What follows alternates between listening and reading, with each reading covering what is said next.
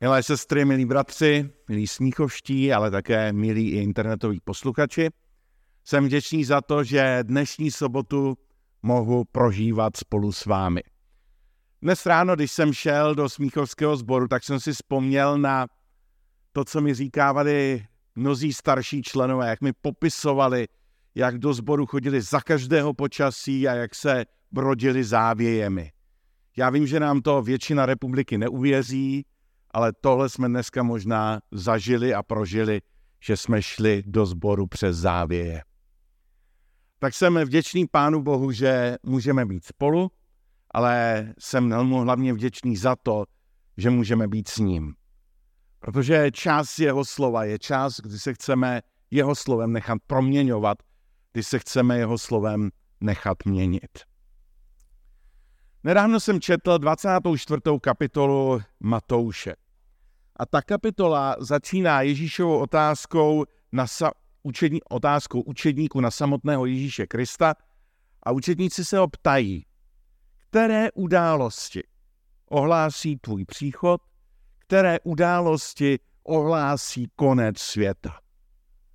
A Ježíš na tu položenou otázku odpovídá, říká, dávejte si pozor, nedejte se oklamat, Různí lidé budou vyhlašovat, že oni zachrání svět, budou války, bude hodně válek, národy půjdou proti sobě i po sobě, bude hlad, bude velký hlad, rozjedou se nemoci všeho druhu a nastanou přírodní katastrofy. A za tímto výčtem následuje Ježíšův lakonický komentář, že tohle bude jen začátek hrůz. A Ježíš pokračuje. Mluví o pronásledování pro víru. Mluví o rozdělení lidí a společnosti, nenávisti, falešných prorocích, kterým mnozí podléhnou. Tenhle seznam známe docela dobře. A poměrně často se za něj už po celá staletí dosazují události a jevy, které zrovna lidé prožívají a které se dějí kolem nich. Podívali se kolem sebe, tak je fakt, že je něco ve vzduchu. Zbytečné války, napětí, rozdělení ve společnosti, různé viry běhající po lidech, větší nejistota ohledně budoucnosti a dokonce i přítomnosti. A do toho ještě všeho lidé, kteří ví úplně všechno. Na druhou stranu je fakt, že některé věci prostě neovlivníme. A budou se dít bez ohledu na to, jestli to budeme chtít, nebo co si o tom budeme myslet a jak to budeme vnímat. Když jsem ale četl 24. kapitolu Matouše dál, tak mě překvapily tři slova. Tři slova, která jsou žel nejen pravdivá, ale až pravdivě mrazivá. A ty tři slova následují za Ježíšovým konstatováním, že se rozmůže nepravost. A zní a vychladne láska noj. Láska se bude vytrácet. Zlo jí bude dusit. Láska bude myřet. A přiznám se, že tohle se mě najednou bytostně dotýká. Protože žijí a fungují ve stazích. Mám ženu, mám děti, chodím do práce, patřím do církevního společenství jsem součástí společnosti a každý den mluvím, reaguji, řeším, vnímám, naslouchám a tím pádem ovlivňuji nejbližší a svoje okolí. Ovlivňuji tím, jak mluvím, tím, jak reaguji, tím, jak řeším různé situace, které přichází do mého života, tím, jak vnímám, tím, jak naslouchám, tím, jak žiji ve vztazích. A poštol Pavel napíše text, kterému jsme před chvíli naslouchali, takzvanou kapitolu lásky. Kapitolu, o které později Ellen Whiteová řekne, že by si ji každý křesťan měl číst každý den. Tuhle kapitolu bychom možná čekali spíše od Jana, než od eh, teologicky nabušeného akčního Pavla, který procházel tím životem docela tvrdě a drsně a někdy se i vyjadřoval tvrdě a drsně. Když Pavel píše tento text, tak překvapivě nemyslí vůbec na manželství, ani dokonce na své vlastní ženění, ale myslí na církev. Pavel tenhle text posílá do nově založeného společenství věřících v Korintu. Korint byl kosmopolitní město, přímořský přístav a významné obchodní centrum. Dělo se tam všechno, všechno, co vás svým způsobem napadne, nebo co jste možná viděli ve filmu. Církevní společenství v tomto městě tvořili obrácení bezvěrci, obrácení pohané. Křesťané v Korintu bojovali s prostředím, ve kterém žili. Obklopení posunutými hranicemi, jak to bylo v obchodních vztazích, v pracovních vztazích, v náboženských vztazích, ale i v těch nejbližších vztazích. Byla to taková srážka s tím, co zažili a znali a s tím, co slyšeli od apoštola Pavla a chtěli žít, chtěli zažít. Řešili modlářství, postavení žen, sexualitu, manželství, fungování společenství. Je zajímavé, že časy se mění, ale některá témata a vášnivé diskuze zůstávají. Když budete číst oba dopisy do Korintu, tak pochopíte, že korinské společenství nebylo vůbec jednoduchým společenstvím. Pochopíte, že bojovalo s ledasčím a s ledaským. A jeden komentátor vybral klíčový text prvního dopisu do Korintu a ten podle něj je Proto vás jménem našeho Pána Ježíše napomínám. Buďte všichni zajedno a nehádejte se. A možná proto už chápeme. Pavla, proč se tak vehementně pustil do lásky. A proč tu část o lásce zařadil mezi část o duchovních darech, ve společenství a o části o jazycích a proroctví. Láska patří do vztahu. O lásce můžete hodně mluvit, psát, zpívat, ale definuje ji až to, jaký prožíváte. Pavel vůbec nevysvětluje, a to si všimněte, co to slovo láska vlastně znamená. Místo toho si všímá pouze jejich projevu, protože láska sebou přináší konkrétní činy. Náplň slova láska nelze definovat, až živý vztah dává lásce obsah. My si můžeme v tuhle chvíli povídat o tom, jak je to s tou láskou v našich vztazích a v našich rodinách, v našich zborech a v našich společenstvích, jak je to s tou láskou v naší společnosti. Můžeme si vyprávět o tom, jak fungují lidé kolem nás. Můžeme ukazovat a definovat, analyzovat příklady, že láska odchází pomalu ze světa. Ale všimněte si, že apoštol Pavel napíše v posledním verši 12. kapitoly v druhé osobě množného čísla. Usilujte o vyšší dary. A 13. kapitolu začne v první osobě jednotného čísla. Kdybych já mluvil jazyky, kdybych já měl dar proroctví, kdybych já měl velikou víru, kdybych já rozdal úplně všechno, kdybych se nechal pro víru v Boha upálit, ale lásku bych neměl, tak nic nejsem. Pošto Pavel neřekne, to vy musíte druhé milovat. Milí korinští, to vy musíte mít rádi. To, co s tou láskou, to je váš problém. Ale apoštol Pavel řekne, to já mám milovat a to já mám mít rád. A to s tou láskou může být i můj problém. Pavel moc dobře ví, že my lidi vidíme u druhých to, co u sebe bez problémů přehlížíme. Pavel moc dobře ví, že my lidé od druhých často požadujeme víc, než požadujeme od sebe. Pavel moc dobře ví, že dobré skutky mohou být díky, mohou být jen o dobré pověsti. Že víra může být jen o pouhých formulacích. Že sebelepší náboženské projevy mohou někdy souviset dokonce i se sobectvím a taky mohou díky tomu minout cíl. Jeden moudrý člověk napsal, za těmi, její život vyplňují duchovní aktivity, ještě nemusí stát Bůh.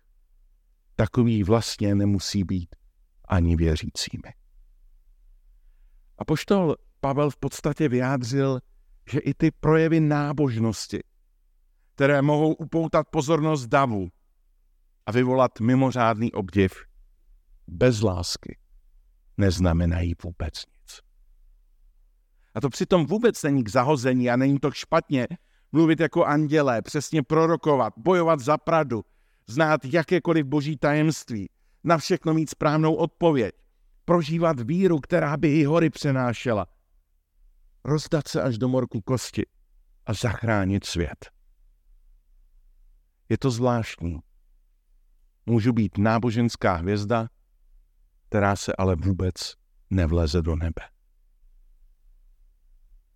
Tak si kladu otázky, otázky, které ovlivňují moje vztahy a ovlivňují moje prožívání víry.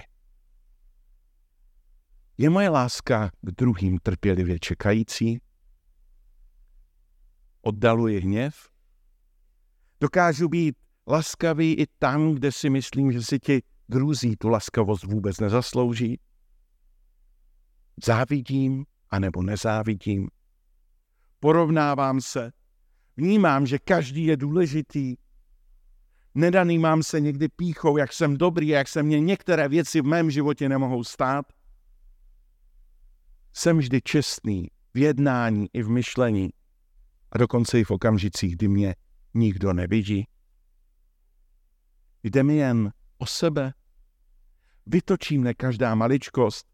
Rozčiluju se často a rád. Nechám se vyprovokovat k jednání, které narušuje vztahy. Co křivdy? Pamatuji si je, anebo zapomínám. Raduji se z druhých a z jejich úspěchů? Raduji se z pravdy? Láska je diskrétní, snáší a odpouští. Nenechá se odradit zklamáním ze sebe i z druhých. Láska si nedělá účty a záznamy. Láska nemyslí zlé. Láska respektuje, i když nesouhlasí. Láska zná i své hranice. Správná láska nevidí jenom druhé, ale dokáže vidět i sebe, protože milovat budeš blížního svého jako sebe samého. Láska přináší v rozbouřených dobách pocit bezpečí. Láska je životní otevřenost. Láska je užitečná. Láska vydrží, protože je nezdolná.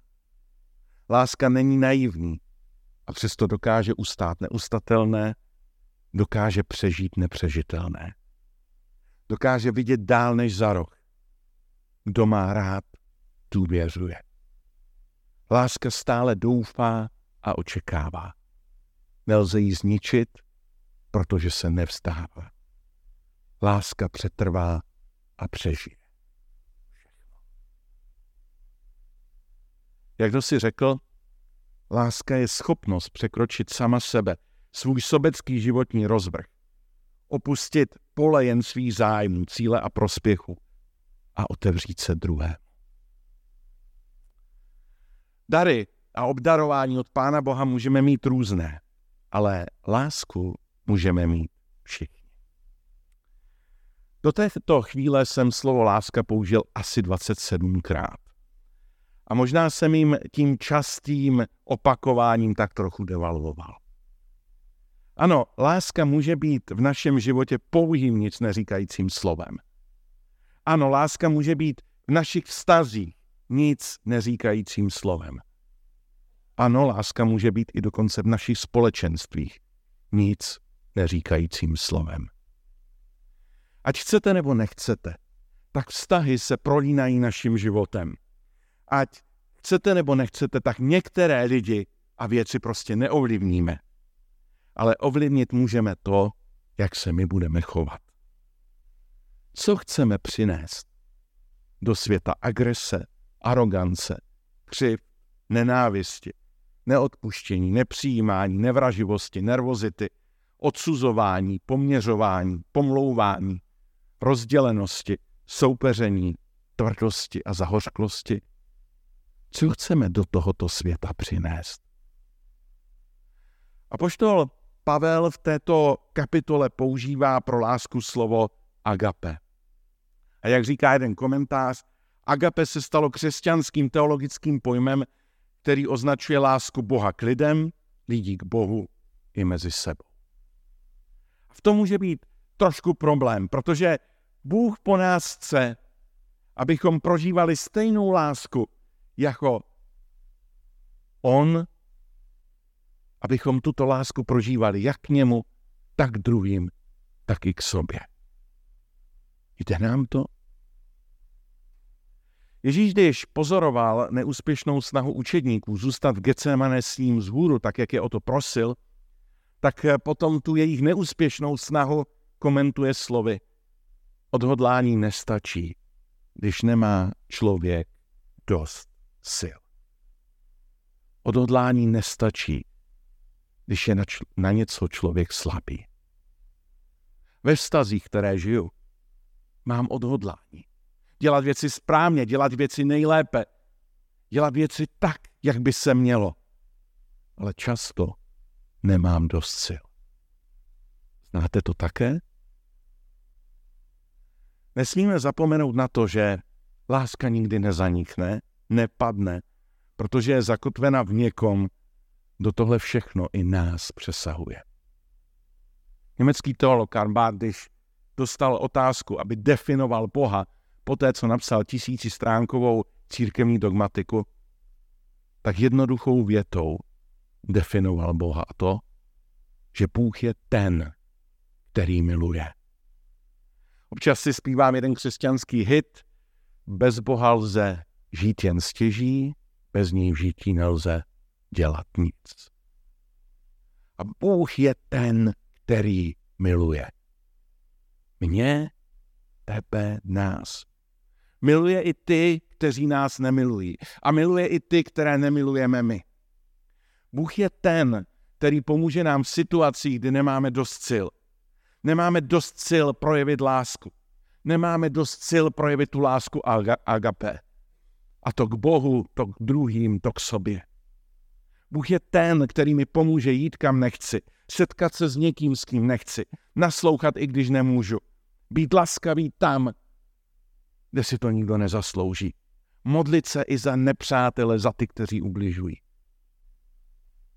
Bůh je ten, který mi pomůže ve vztazích, které mě přesahují. Víte, někdy v našem prostředí slyším, že láska je málo že jsou daleko důležitější a závažnější věci. Že láska to je, to je nic. Jenže láska je o Bohu. Bez Boha není láska k druhým. Láska je od Boha. Bůh miloval jako první. Bůh je láska. Bez jeho lásky nejsem nic. Může být mnoho věcí, které nás na tomto světě a v tom, co žijeme, mohou rozhazovat. Ale dokonalost až v nebi. Proto by nás nedokonalost na této zemi neměla rozčilovat. Jak u sebe, tak u druhých. Může být spoustu věcí, které ukazují na to, že vychladla láska mnohých. Zkusme my, které si Bůh povolal ve svém přístupu k lidem, ke světu, ke společnosti, nenaplňovat toto proroctví. Bůh je láska a my máme být jeho obrazem.